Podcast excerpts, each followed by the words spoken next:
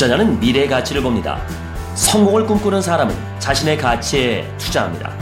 당신의 가치를 높이는 가장 빠른 방법, 스피치에 투자하세요. 검색창에 준어버 스피치를 검색하십시오. 10만원 상품권을 드립니다.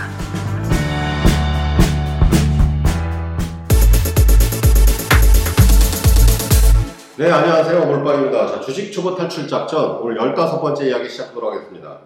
자, 우리 주식 투자자 여러분들 또 초보 투자자 여러분들 지난주 잘 지내셨습니까? 자, 이번 주에는 지난주에 말씀드린 대로 그러한 그 이 주식 관련 기사를 여러분들이 그 볼 때, 주식을 이 투자할 때 반드시 만나는 용어들이 있죠. 자주 등장하는 용어들입니다. 그거에 대해서 일괄로 싹 한번 정리를 해드리도록 하겠습니다. 그리고 이제 저희가 이 기본 교주를 했던 책들 거의 다 마무리에 도달했는데 어, 오늘 그런 주요 개념들 몇 가지 한번 설명해 드리도록 하겠습니다. 자, 제- 지난주에 제가 우리 별장님한테 숙제 드렸었는데 우리 별장님 지난 한 주간 잘 지내셨어요? 네, 안녕하세요. 별장입니다. 지난 한 주도 내 월 마감과 월 초 맞이하면서 바쁘게 하루하루 보냈던 것 같습니다. 네, 장마가 막 시작을 해서 조금 더 후덥지근하면서도 뭐 끈적끈적한 날씨였는데요.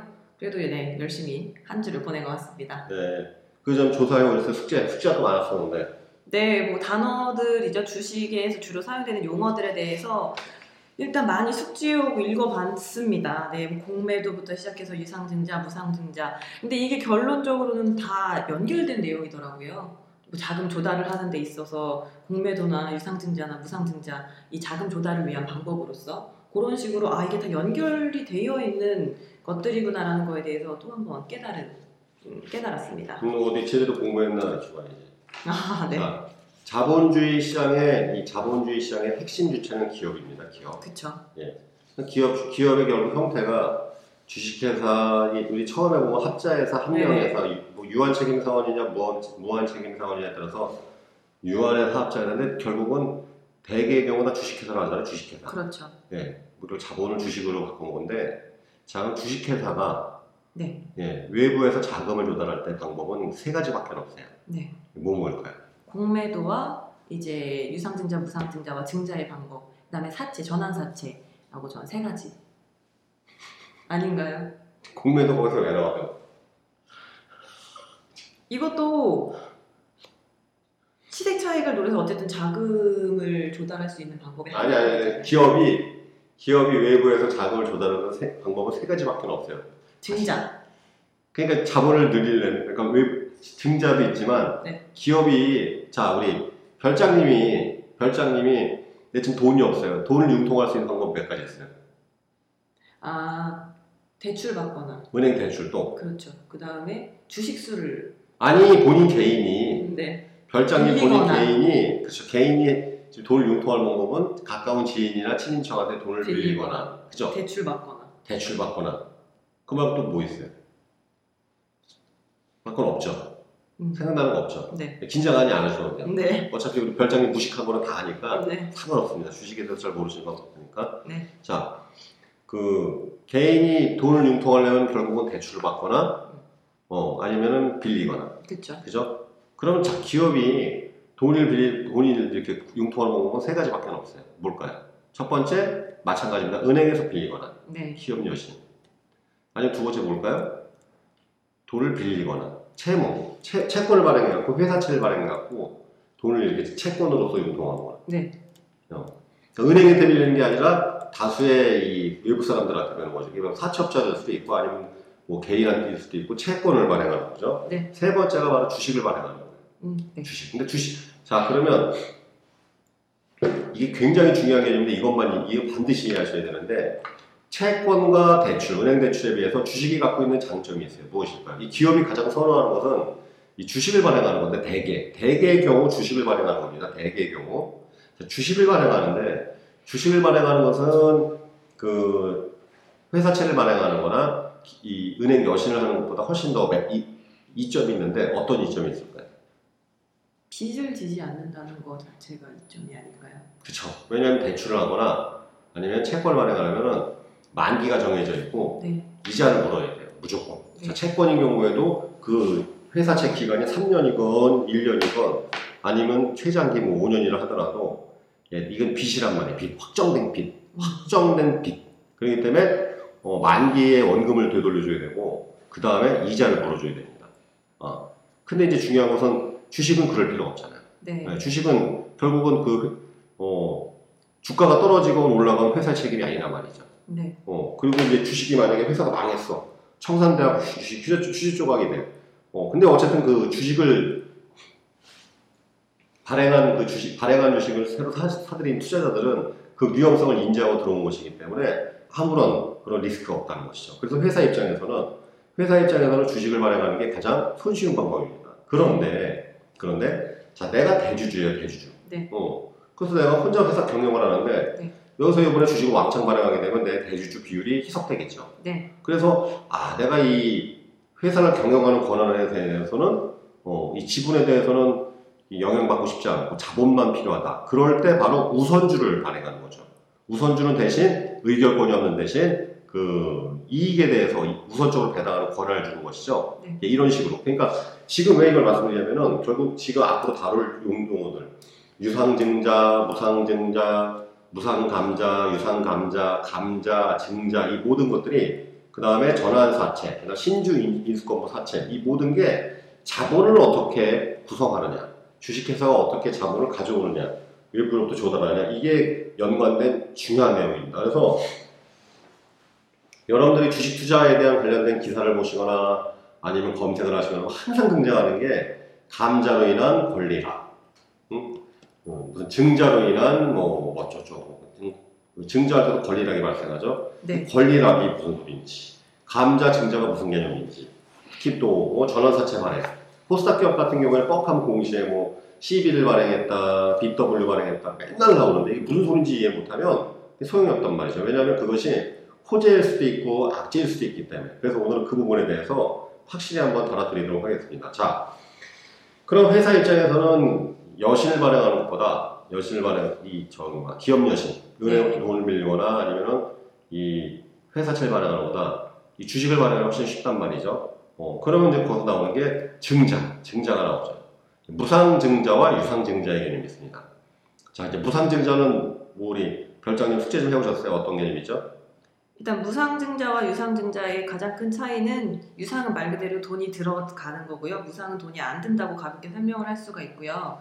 그다음에 무상증자 같은 경우는 새롭게 주식을 만들어서 기존 주주들에게 공짜로 나눠주는 것을 말합니다. 예, 무상증자는 할 수 있는 어, 무상증자를 할 수 있는 기업이란 것 자체가 무상으로 내가 주식을 뭐 나눠준다는 것 자체가 현금 보유량이 많고 재정 상태가 좋다는 것을 의미하기 때문에 뭐 어, 그런 의미를 가지고 있고요. 그럼에도 불구하고 무상증자를 진행했을 때에도 주식시장에 주, 그, 주식을 막 나눠줌으로써 갑자기 물량이 많아지잖아요. 그럼 수요와 공급의 관계로 공급이 많아지기 때문에 순간적으로는 주식 수- 물량이 늘어나기 때문에 단기적으로 잠깐 주가가 하락할 수 있으나 이 무상 증자를 하는 이유가 예를 들어서 뭐, 뭐 사업을 위해서 뭐 연구를 위해서 이런 거라면 장기적으로 볼 때 주가가 상승할 수 있다고 볼 수 있습니다. 이게 무상증자에 대한 간략적인 설명을 드린 겁니다. 음. 그럼 배당을 하는 거 무상증자와 무슨 차이가 있어요? 잘 모르시죠? 이렇게 질문하는 어, 배당. 그 제가 얕은 무상, 무상증자를 잘 해도 권리락이 발생하고 네. 배당을 줘도 배당락이 발생하는데 배당한 그 금액만큼 주가가 빠진다는 뜻이에요. 주가가 빠지는 걸 배당락. 네. 그다음 무상증자를 하게 되면 무상증자한 만큼 권리락 해갖고 그렇게 주가가 빠지는데 네. 이 무상증자하고 배당하고 되게 유사한 겁니다. 어떤 차이가 있을까요? 더 쉽게. 아 권리락을 예를 들면은 이 무상증자는 제가 공부한 바로는 주식 수만 늘어나지 그 가지고 있는 현금의 금액에 대해서는 차이가 없다고 이제 설명을 제가 했는데 예를 들면은 한 사람한테 어, 천만 주를 똑같은 백만 원으로 천만 주를 가지고 있는 사람한테 이 천만 주를 이천만 주로 늘려서 주는 거예요.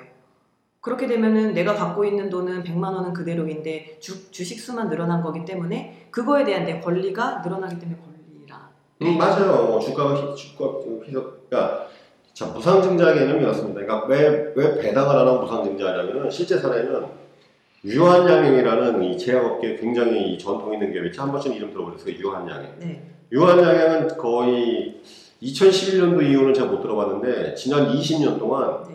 매년 배당 결산일에 배당을 준 게 아니라 주식을 줬어요. 무상증자 방식으로. 음, 어, 배당을 준 것이 아니라 무상증자를 줬는데 이 주- 근데 여러분들 그 유한 유한양 때는 그런지 모르겠지만 JW 중, 중해제약이나 아니면은 그 보령제약 이런 제약회사 오래된 배- 제약회사들은 배당 주는 게 아니라 이 주식을 무상증자해 주는 경우가 많아요. 그러니까 여러분들 그런 부분을 좀 살펴보십시오. 무슨 소리냐면 자 배당은 결국 이 잉여금을 잉여금을 가지고 배당을 주게 되면 자 이- 일단 개인들한테 줬어요. 다시 그걸 뺏어올 방법이 없죠. 네. 어, 그럼 주식으로 줬어요. 주식으로 줬으면 회- 자본 계정에서 주식 투- 주식 계정을 바꿨 계정만 바꿨을 뿐이지 결국 그 돈은 회사에 있죠. 네. 그래서 무상증자하는 거예요. 음. 자 배당을 줘버리게 되면 그 잉여금을 회수할 방법이 없어요. 네. 그러나 이제 증자 무상으로 주- 그, 그 어쨌든 잉여금이 회사에 쌓여 있어갖고 주주들한테 좀 줘야 되는데 그거를 현찰로 주는 게 아니라 주식으로 환산해서 줘요. 그러면 무슨 일이 생겨요?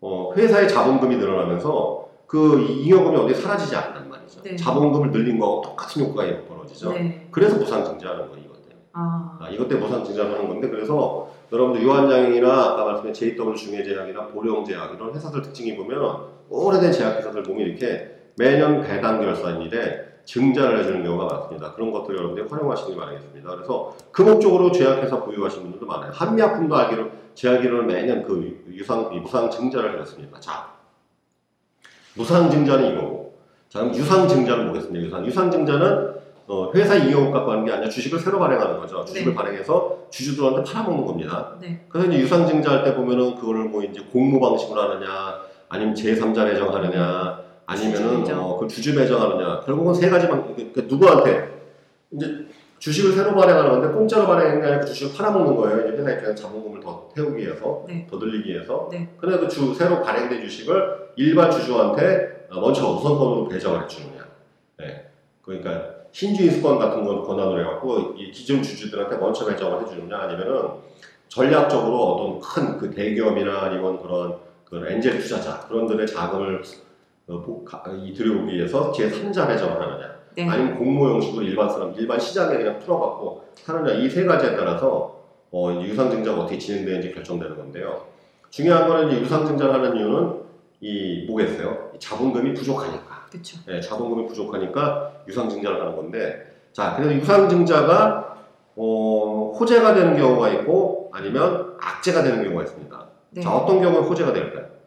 예를 들면은 어, 이론적으로 설명을 드리면 새로운 사업에 투자하거나 새로운 성장을 위해서 그 돈이 부족해서 유상 증자를 하면 주가가 상승 요인이 되고 그게 호재로 되는데 예를 들면 이런 거 있잖아요. 쌍용 자동차가 힘이 들어서 그 아까 전에 대상 방식으로 주주 배정이나 일반 공고나 제3자 배정으로 나뉜다고 했는데 제3자 배정인 BMW 같은 큰 회사에다가 부탁을 해서 배정을 받게 되면 그 소문만으로도 어 BMW 어 그럼 좀, 좀 괜찮을 것 같은데 하면 막 사람들이 사겠죠? 그럼 주가가 급등하는 이런 식으로 생각해 볼 수 있다고 생각합니다. 그리고 반대로 이제 호재가 아닌 악재는 소문이 막 돌아. 근데 그 소- 이유가 갚을 돈이 부족해서 회사가 힘들어. 자본이 없어서 막 유상증자를 한대. 그러면 사람들이 그걸 들으면 어 이 회사가 좀 힘드나 보네. 그런 식으로 되면 얘 주가가 하락하게 된다고 네 설명을 드릴 수가 있습니다. 예, 맞습니다. 잘 조정해 보셨는데 결국은 이 증자, 유증, 이 맨날 이렇게 이 게시판 보면 유증이라고 나오는데 유상증자가 호재가 되는 경우가 있고 악재가 되는 경우가 있는데 호재가 되는 경우는 그 자본금이 새로운 자본금 확충이 필요한 이유가 신사업 모멘텀. 네, 아니면 어떤 시설 투자. 회사의 규모를 확장하거나 소위 말하면 장사가 잘 돼갖고 어 그래서 새로운 투자금이 필요해. 이런 경우에는 이 주가 호재, 이 주가에는 큰 호재로 작용하겠죠. 네, 그런데 이 유상증자가 필요한 이유가 적자가 너무 누적돼 있어갖고 그 빚을 갚 빚을 갚는데 쓴다든지 아니면은 지금 회사가 지금 체력이 없어갖고 힘들다든지 네, 네, 이럴 때는 이게 악재로 된단 말이죠. 근데 단 여기서 위험한 건 뭐냐면 여기서 이제 이 여러분들 이 주식 초보, 투, 초보 투자자분들이 굉장히 이제 이 주식이 반토막 나거나 반에 반토막 나는 게 뭐냐면은 굉장히 회사가 안 좋은데 요것을 교묘하게 호재로 광고를 해갖고 그 전혀 이, 이 사기치는 기업들이 있단 말이죠. 코스닥 기업 중에서 보면은 한계 기업들 특히 적자가 3년 4년 누적되어 있는 기업들이 이런 짓을 합니다. 그래서 굉장히 지금 이 회사가 이제 자빠지기 직전에 어 이게 돈이 필요한 건데 이 회사를 청산하려고 한단 말이죠. 근데 어떤 그런 호재성 공시를 자꾸 때린다든지 그런 루머를 퍼뜨려 갖고 어, 이 회사가 뭐 좋은 사업을 할 거라는 둥, 뭐 앞으로 뭐 이래서 시- 뭐 의학 관련 사업에 진출할 거라는 등 이런 식의 루머를 퍼뜨리고 해갖고 그래서 이제 유상증자에 단행한단 말이죠. 아, 결국은 이제 그런 짓을 저지르는 사람들은 시간이 지나면 주가 조작으로 걸려갖고 나중에 결국은 이 어, 법의 심판을 받겠지만 아무튼 그 사이에 대해서 그 초자, 초보 투자자분들이 엄청난 피해를 본다는 거. 그래서 제가 이 주식초보 탈출권은 눈을 눈을 강조하지만 3년 이상 적자가 누적되어 있는 경우 함부로 투자하지 마세요 절대로. 네. 예, 그런 사람이 이렇게 빚내다 보면 여러분들 이렇게 생각하시면 됩니다. 돈 떼먹는 사람들 중에서 나쁜 사람 없어요.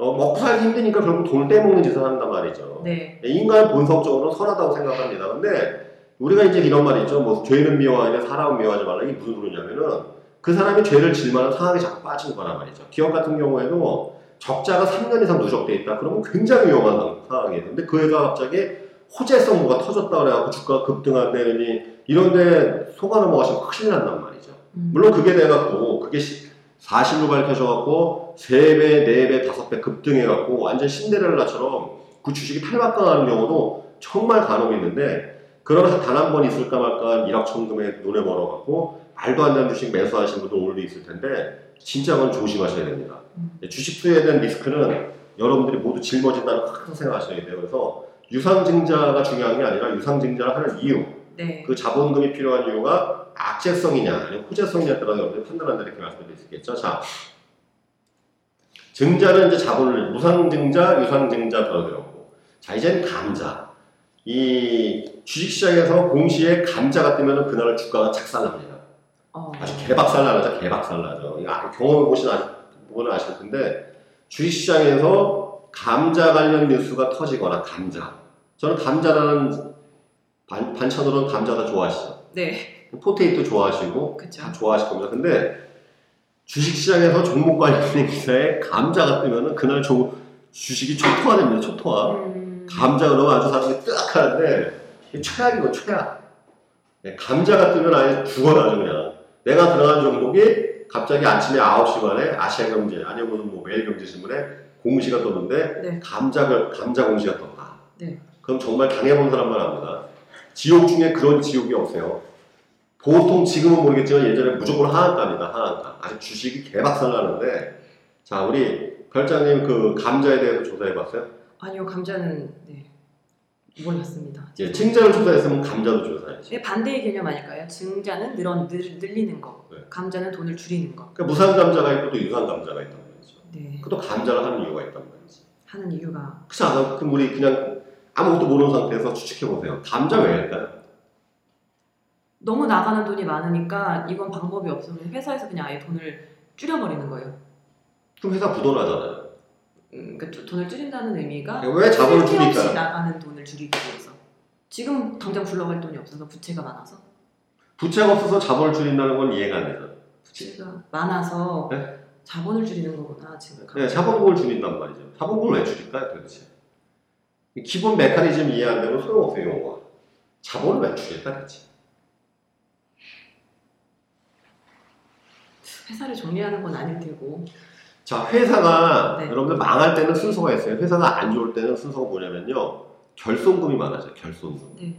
왜냐하면 여러분들 사업하다 보면은 내가 예를 들어서 얻어 줬는데 그 회사가 자빠지거나 그 회사 자체가 문제 있어서 그런 것도 있겠지만 내가 어떤 거래처에다 물건을 납품했는데 돈을 못 받는단 말이죠. 어음이 부도나거나 아니면은 그래서 문제가 생기거나 그럼 필연적으로 결손금이 생겨요. 소위 말하면 회사의 자본금은 자본금은 지금 10억인데 네. 이것저것 못 받을 돈이랄지 결손금이 생겨서 실제 아, 회사 자본금은 10억으로 잡혀 있는데 이것저것 다 합쳐봐야 5억밖에 안 돼요. 네. 그럼 장부상에서는 항상 이 회사가 지금 마이너스 50% 상태 아니에요. 자본 잠식 상태인데 네. 이때 감, 감자를 하는 거예요. 어, 이때 주식을 소각해버리는 거예요. 아. 이제 자본의 비율을 줄인다고. 그러니까 두, 대개 두 가지 이유가 있습니다. 사업을 하다가 그런 결손금이 많이 생겼을 때 이 감자를 하거나 아니면 뭐냐면은 이제 회사 규모에 비해서 자본금이 너무 클 때.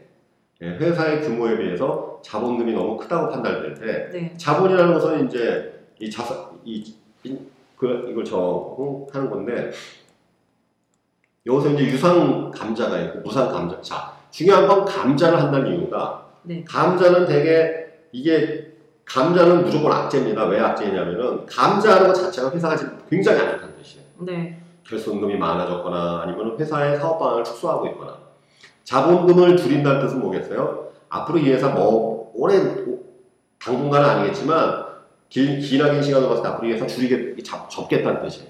아, 감자가 의미하는 게 결국은 사업 규모를 줄이거나 자본금을 안 이유가 뭐겠어요? 사- 이 사, 나중에 이 사업 접겠다는 뜻 이런 뜻이 강하게 배어 있단 말이죠. 아, 그래서 무상감자 이 중에서 가장 지옥은 무상감자죠. 무상감자는 뭐냐면 일괄적으로 주식을 소각해 버리는 거예요. 그래서 뭐냐면 자, 무상감자라는 게 무슨 일이 벌어지냐?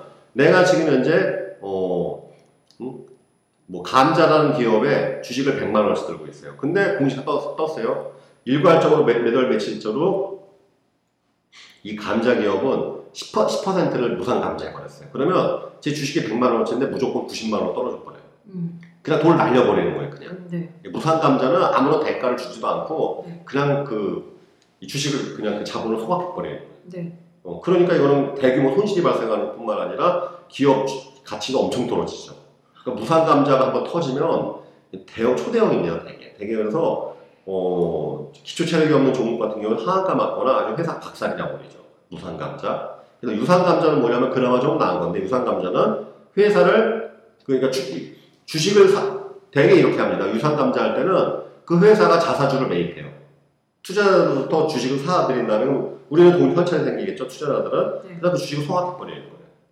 아, 예, 그 유상 유상 감자입니다. 그래서 유상 어, 거래 이 가치에 대한 그 지불을 한 다음에 주식을 자사주로 매입한 다음에 그 회사 팔아버리고 그 주식 소각해 버리는 거죠. 음, 예, 아무튼 예, 이제 이렇게 유상 감자, 무상 감자에 대해서 말씀드렸는데 이 감자 아이템 여러분들 피하셔야 됩니다. 제발 여러분들이 주식 초보 탈출 작전에 이 청취하시는 토- 초보 투자자분들이 주식 투자하시면서 해당 투자 종목에 감자라는 공시가 뜨는 것을 겪지 않으시길 바라겠습니다.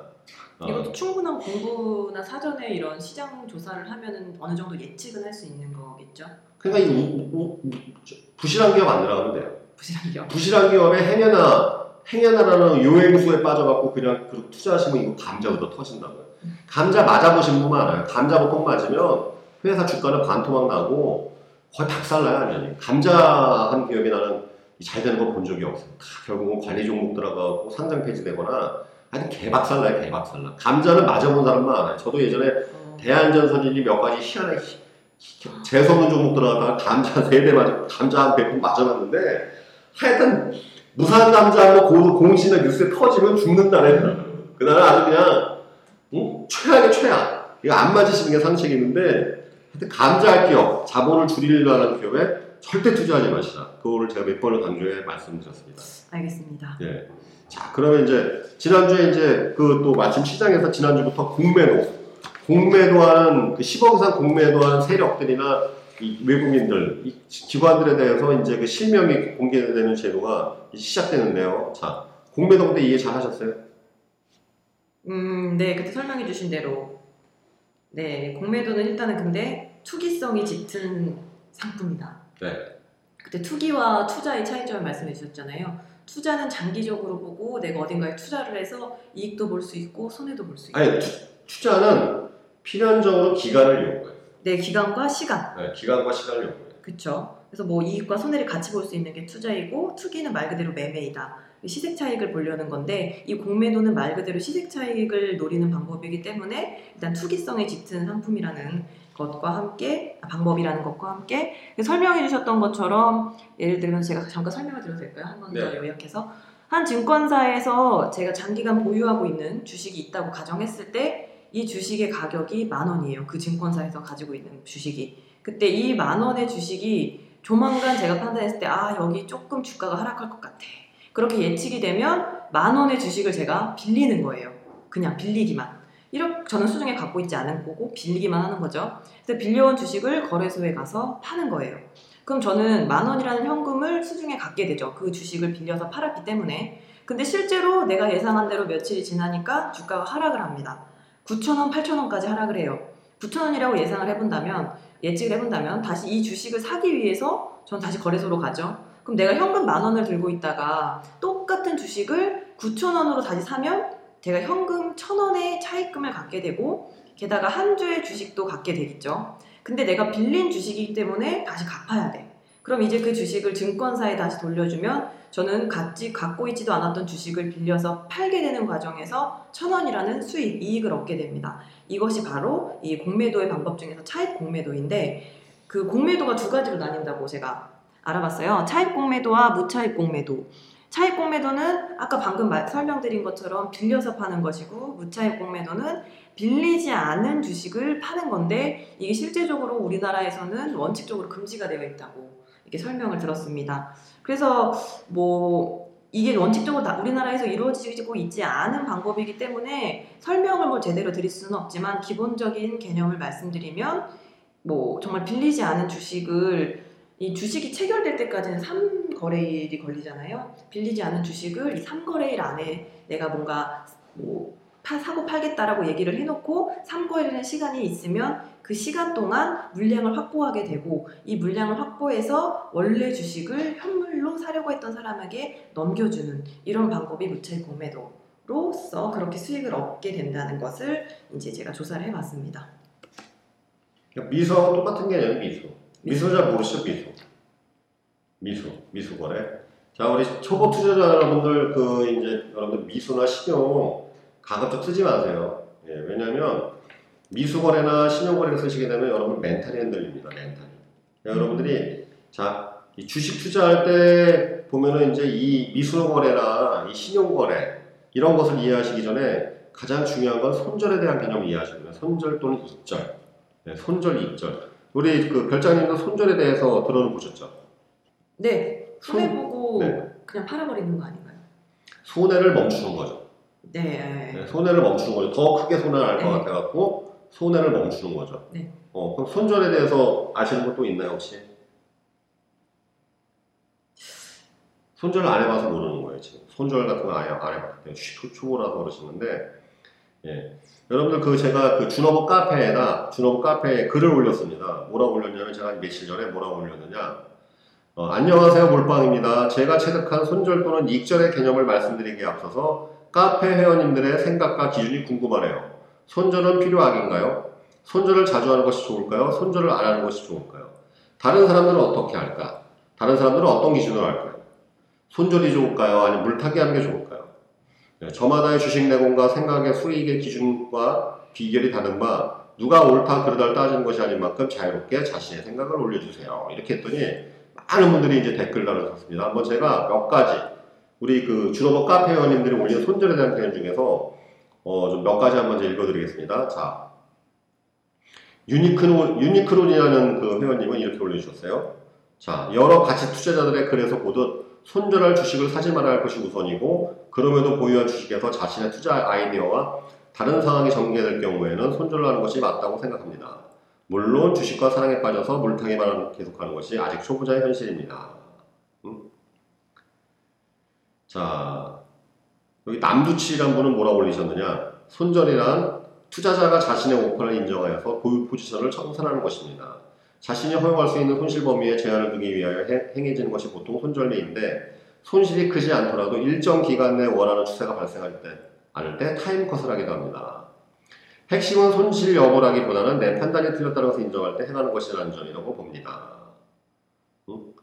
자, 그 다음에 음, 드폰 핸접? 네, 드폰 핸접이라는 분은 뭐라고 했냐면 간단하게 손실에 대해 정리하겠습니다. 손절 필요, 단기 투자자, 투자 아이디어 표시. 손절이 불필요한 사람은 장기 투자자입니다.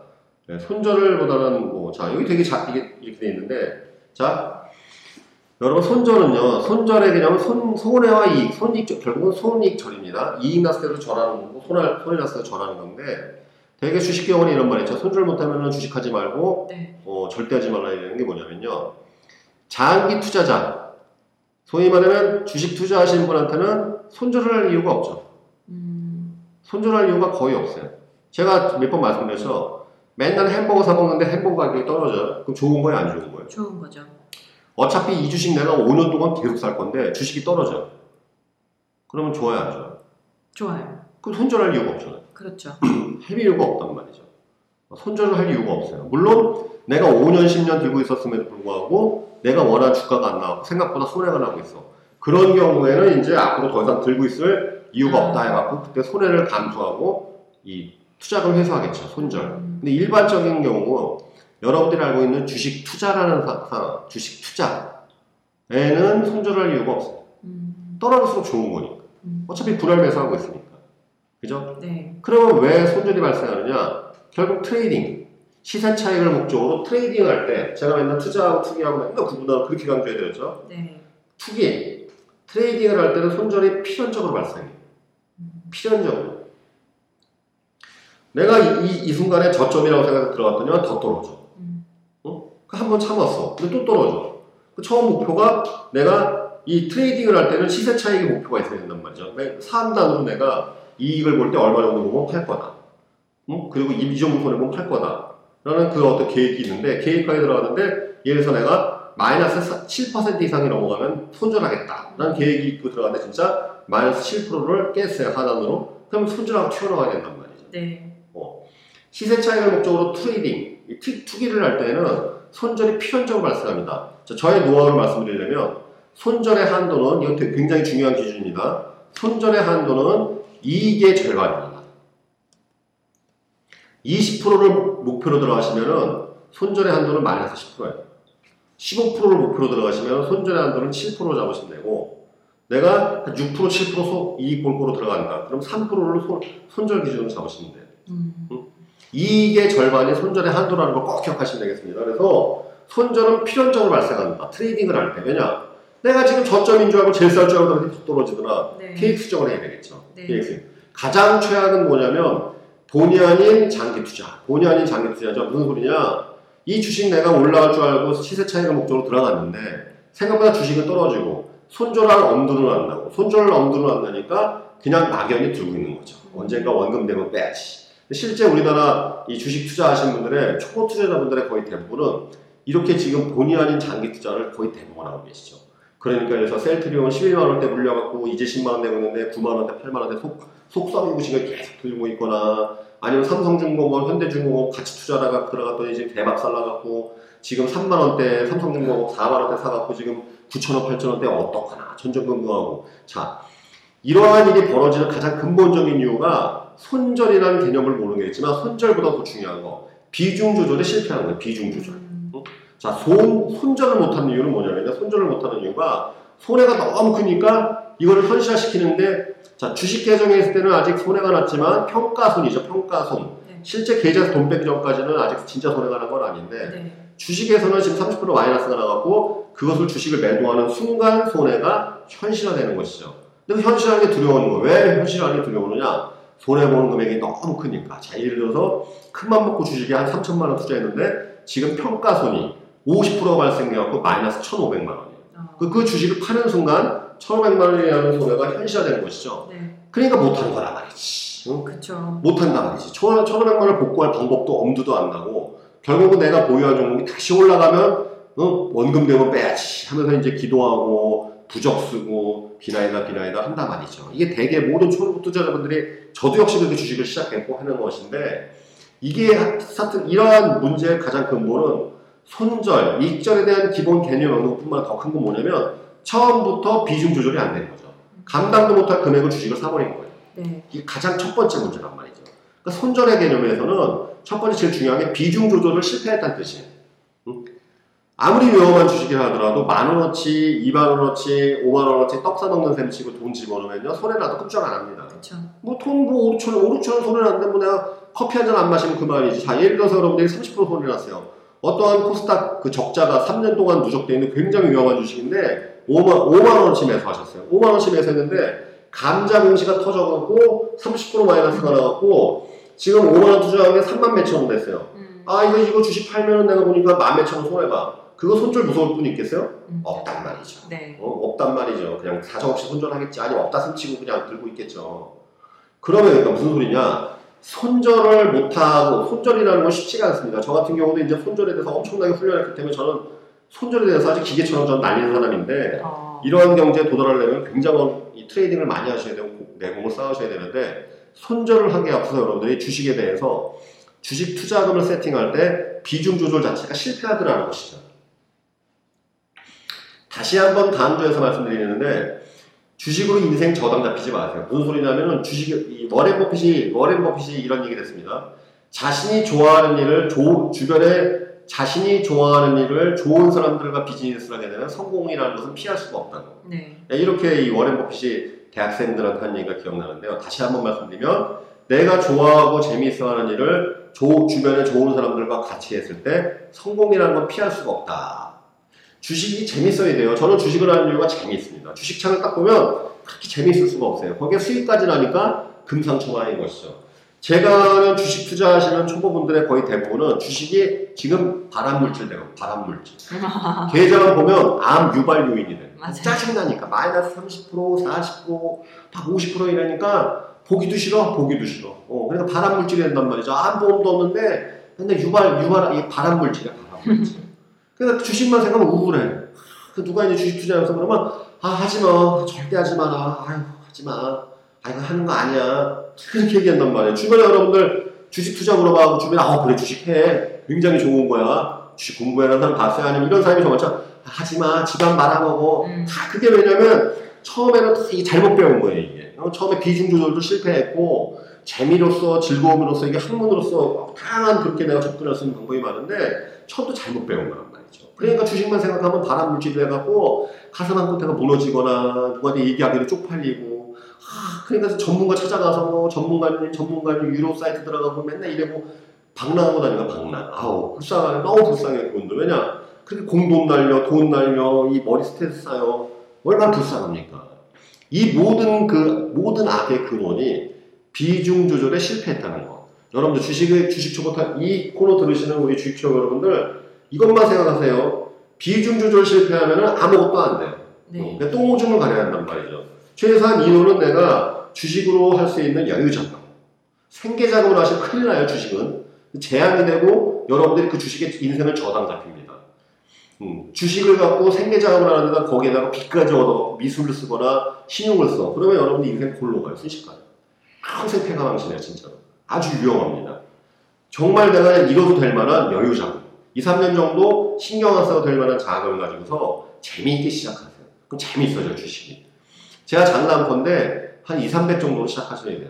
그럼 여러분들 한 달에 딱 그냥 내가 친구들하고 마시는 밥값이나 커피값, 영화 정도 내가는 문화에서 이런 거 비용 정도 뽑는다 생각하시면 주식만큼 좋은 게 없어요. 음. 주식만큼. 네. 네, 그런 측면에서 제가 이렇게 주식초보 탈출 코너 진행하는 것이고 자 그러면은 어, 우리가 이제 아까 공매도 얘기하면서 이 부분 얘기하고 이제 마무리 짓도록 하겠습니다 오늘 자 공매도 선물 옵션은 제가 따로 그이 코너 끝나고 난 다음에 한 번 개념을 다시 들으셔야 돼요 선물 옵션하고 공매 이 선물 옵션 개념인데 초보 분들은 처음 접하기 때문에 굉장히 헷갈린단 말이죠 공매도 되게 단순합니다 이걸 말씀드리기 전에 미수라는 개념이 있어요 미수 미수 여러분들 주식 매수할 때 매수할 때 보시면 뭐 미수거래라고 항상 옆에 옵션 있죠? 네. 미수는 공매도하고 똑같은 개념이에요. 미수는. 뭐가 같으냐? 결국 영업, 영업 3거래일 이내에 끝내야 되는 건데 내가 지금 이 갖고 있는 주식을 담보로 돈 없이 주식을 사는 개념이에요. 이 미수예요. 음. 내가 주식을 내가 이제 보유한 주식을 담보로 내가 보유한 주식을 담보로 다른 주식을 돈 없이 사는 게 미수라는 개념입니다. 음. 대신 3거래일 이내에 청산해야 돼요. 3거래일 이내에 그 돈을 계좌에 안 넣으면 내가 갖고 있는 주식을 강제로 팔아버립니다. 시스템에서 되게 하한가로 팔아버리기 때문에 강제 매도를 진행하기 때문에 손해보는 경우가 발생하죠. 아. 다시 말씀드리면 월요일날 월요일날 제가 어, 응? 월요일날 월요일날 주식을 내가 한 천만 원치 들고 있어요. 천만 원어치. 네. 어, 천만 원어치. 근데 제가 어느 주식을 또 사고 싶단 말이죠. 근데 그 주식이 100% 증거금, 100% 증거금 있는 종목은 100, 그는 미수가, 미수거래가 안 되죠. 그러니까 그거는 내가 계좌에 잔고를 다시 예치해야 됩니다. 소위 말하는 다시 자본금 확충하는 거 똑같아요. 자, 어떠한 종목, 제가 지금 천만 원어치 어느 회사의 주식을 들고 있는데 어떠한 또 다른 종목, B라는 기업을 주식을 사고 싶은데 이 회사는 100% 증거금이 필요해요. 그런 경우는 미수거래가 안 되니까 못 사겠죠. 그런데 이 B라는 기업이 40%의 증거금만 있으면 그 주식을 살 수 있어요. 음. 40%의 증거금. 그럼 무슨 소리예요? 지금 이 기업에 있는 주식을 담보로 잡고 이 주식을 살 수가 있다는 뜻이에요. 음. 이게 40% 증거금이 돼갖고.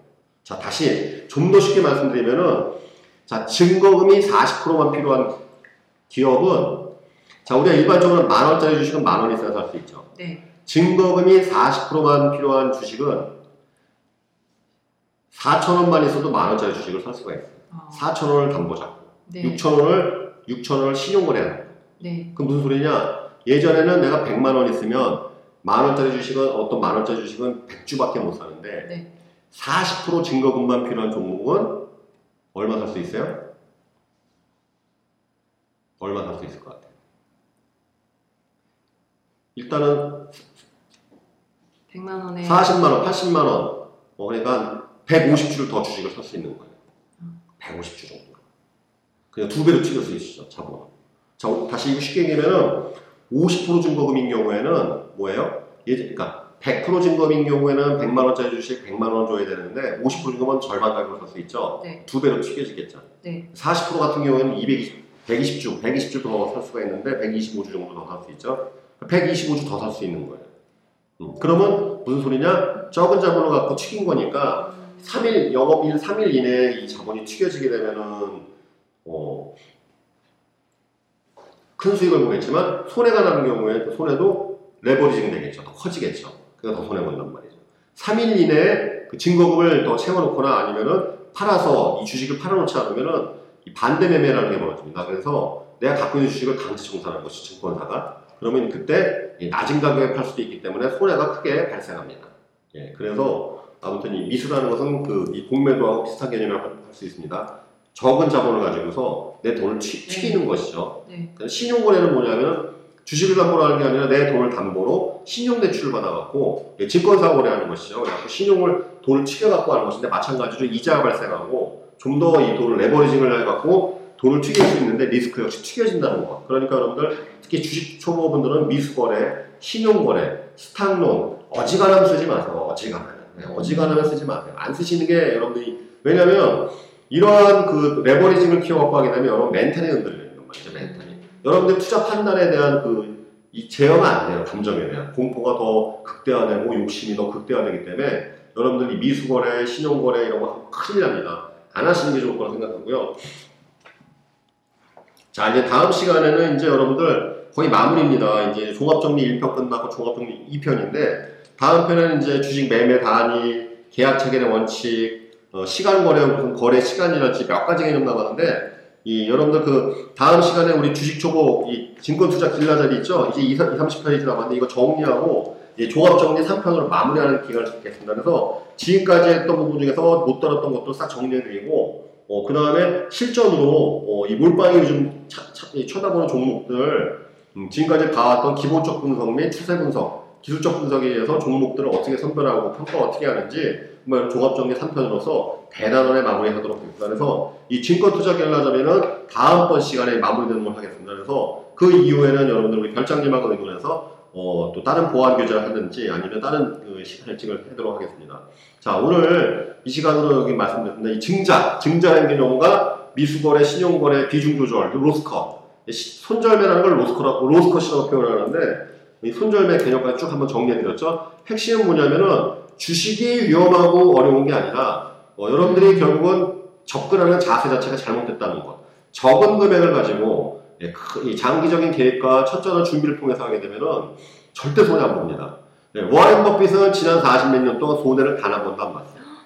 거의 안 봤어요. 그 이유는 뭐라고 그랬냐면 워렌 버핏이 뭐라고 그랬냐면 워렌 버핏이 철저한 준비가 있으면 손해 안 본다고. 음, 어, 준비가 중요하다. 네. 그래서 맨날 그 워렌 버핏이 강조하는 것은 뭐냐면 처방보다는 예방이 100배 중요하다.